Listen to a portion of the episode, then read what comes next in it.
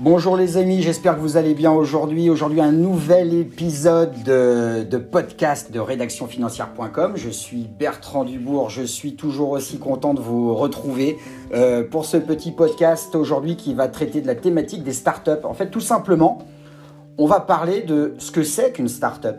Alors pour, euh, évidemment, pour nombre d'entre vous, vous savez ce que c'est. Mais j'ai remarqué que c'est pas toujours évident, en fait, notamment de distinguer ce que c'est une start-up d'une entreprise.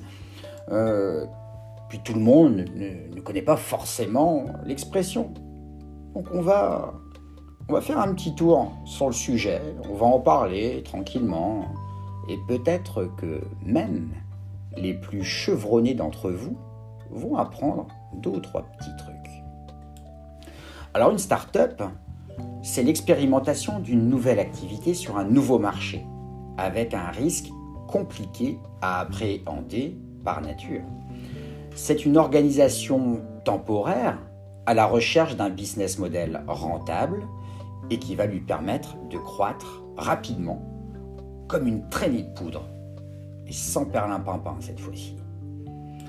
Comme dit Steve Blank, un Américain, A startup is a temporary organization designed to search for a repeatable and scalable business model.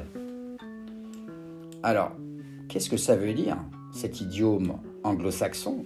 Ça veut dire qu'une startup est une organisation temporaire qui va chercher un modèle qui va pouvoir se répéter avec un business model scalable. Alors, quelles sont les différences entre une entreprise et une start-up? Tout d'abord, une entreprise optimise un modèle économique et en tire un maximum de profit pour rémunérer des actionnaires. A l'inverse, une start-up expérimente un business model en testant un marché. C'est une pionnière, en quelques mots. Une start-up n'est pas une entreprise comme on peut se l'imaginer. En effet, son caractère innovant et son modèle économique ne permettent pas du tout de définir véritablement toutes les composantes de son marché et donc de sa rentabilité. Quelles sont les caractéristiques d'une start-up? Il y en a deux fondamentales, ou plutôt trois. Elle est une start-up est temporaire. Donc une start-up a l'objectif de devenir une véritable entreprise, certes.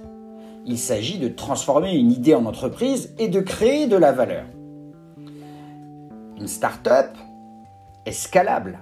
C'est-à-dire qu'une start-up doit avoir un modèle où le plus grand nombre de clients arrive. Le nombre de clients doit augmenter, les marges doivent être de plus en plus grandes. C'est cette scalabilité qui fait que le modèle doit être reproductible pour être très vite et très rentable en très peu de temps. Une start-up euh, se caractérise également par son business model c'est-à-dire qu'elle doit apporter de la valeur à des clients avec un produit que personne n'avait jamais vu avant ou n'avait même jamais pensé. Le business model n'est calqué sur rien de connu, c'est de l'innovation pure. Enfin, dernier point, il n'y en avait pas trois euh, critères ou caractéristiques liés aux startups, il y en avait plutôt quatre, et j'avais oublié ce dernier point mais qui est important. Le modèle doit être industrialisable. C'est-à-dire qu'une startup cherche un modèle qui va fonctionner à grande échelle. On l'aura vu par exemple euh, sur des startups que tout le monde connaît et qui sont devenus des géants ensuite. On pourra citer Airbnb, Deliveroo ou Uber par exemple. Alors quand on parle de startup, maintenant, on parle aussi de business angel. Alors un business angel est une personne qui investit des sous dans une startup en début d'activité il met son expérience et son réseau professionnel pour réunir des investisseurs passionnés qui veulent jouer un rôle décisif lors de la création d'une nouvelle entreprise. Alors comment on peut démarrer une start-up finalement?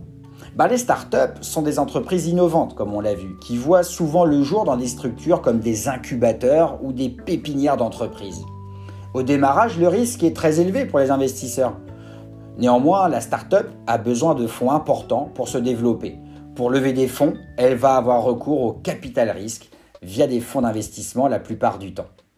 Alors je vais vous donner maintenant quelques exemples de start-up que vous connaissez tous. Elles ont tous commencé sur le modèle de start-up Et elles ont bien changé depuis, hein. on, va, le voir. Bah, Apple, c'était une start-up. Facebook aussi, Google, Airbnb, Snapchat, Pinterest, Blablacar. Toutes ces belles sociétés étaient au départ des start-up. Pas mal, non? Voilà, j'espère que ce podcast dédié aux startups vous aura plu, que vous aurez appris deux ou trois petites choses pour les plus érudits d'entre vous.